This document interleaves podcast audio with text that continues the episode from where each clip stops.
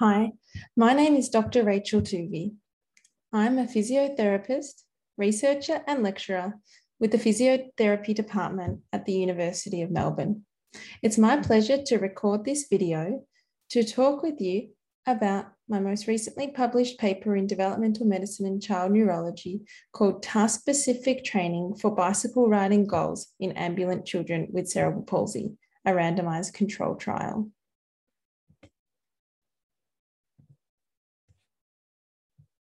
I would like to thank my co-authors, which include my PhD supervisors, as well as the consumer advisors, children and families who participated in the study, research assistants, trial therapists, and all of the other support I received from other leaders in my area and other students and volunteers who supported this work.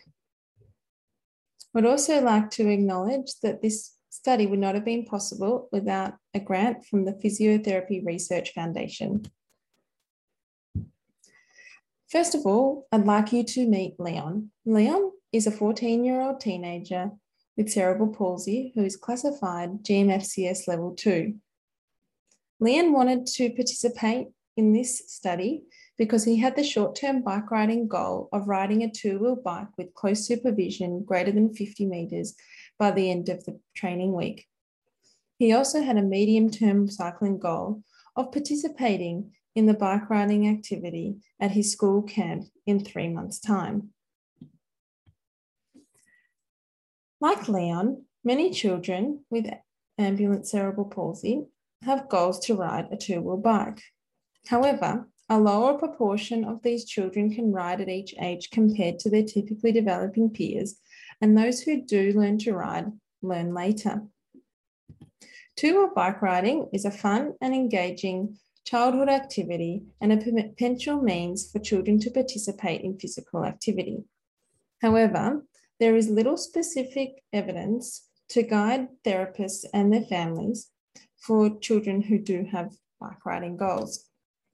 So the aim of this study was to determine if a task-specific physiotherapist-led group training program is superior to a non-specific parent-led individual home program for attaining two-wheel bicycle-specific goals in ambulant children with cerebral palsy.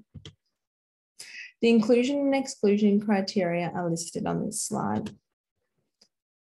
We define the primary outcome as attainment of at least one goal to an expected or greater level on the goal attainment scale at T1, which was within a week of the intervention.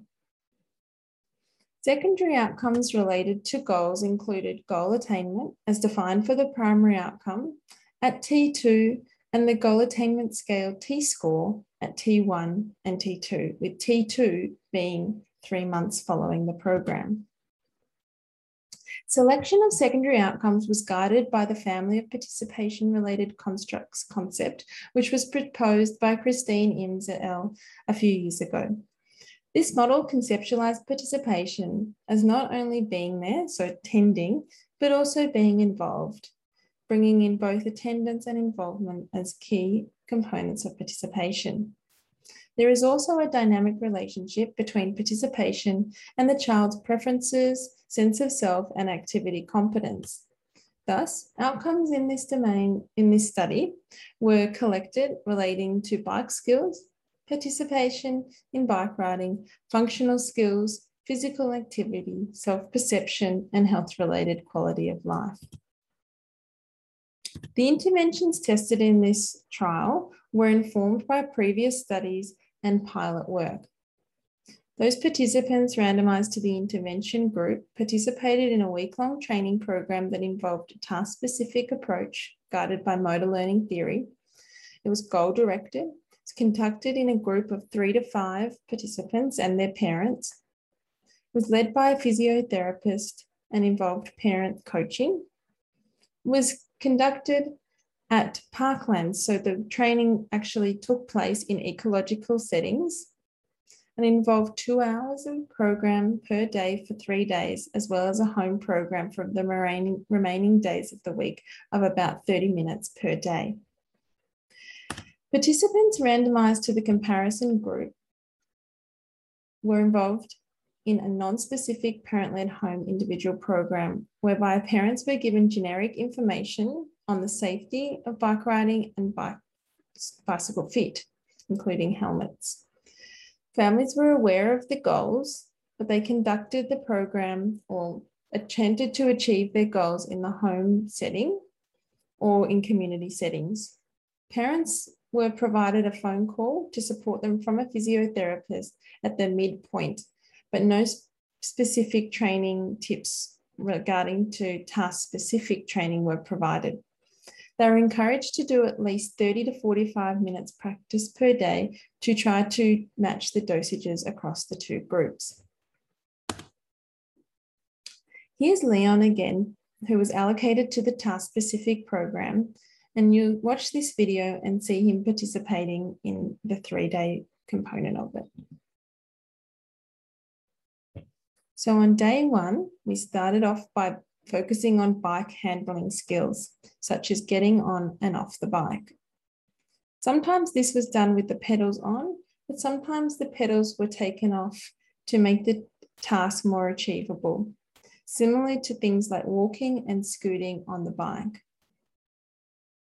We tried then pedaling with the pedals back on, working on different surfaces, such as on grassy surfaces or firmer surfaces like that cricket pitch. By day three, we had parents even more involved and we were often focusing, depending on the child's goals, on independent riding. You can see here that his mum is able to let go.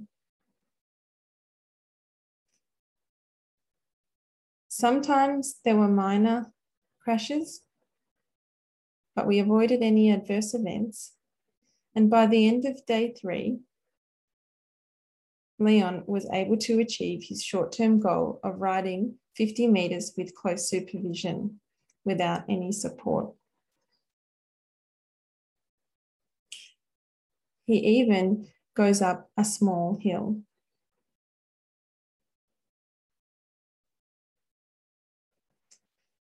We had 109 people who and young people who were assessed for eligibility, with 62 of these ending up enrolling 31 um, children were allocated to either group, with 56 uh, who returned for the first follow up and 45 children who returned for the second three month follow up. Selected baseline characteristics are shown here and were largely similar between the groups, except that children in the comparison group had a higher level of bike riding skills and self perceived bike competence. As you can see from this forest plot, children in the task-specific program had 10.4 times greater odds of achieving expected goal attainment at T1 and four times greater odds of achieving goal attainment at T2.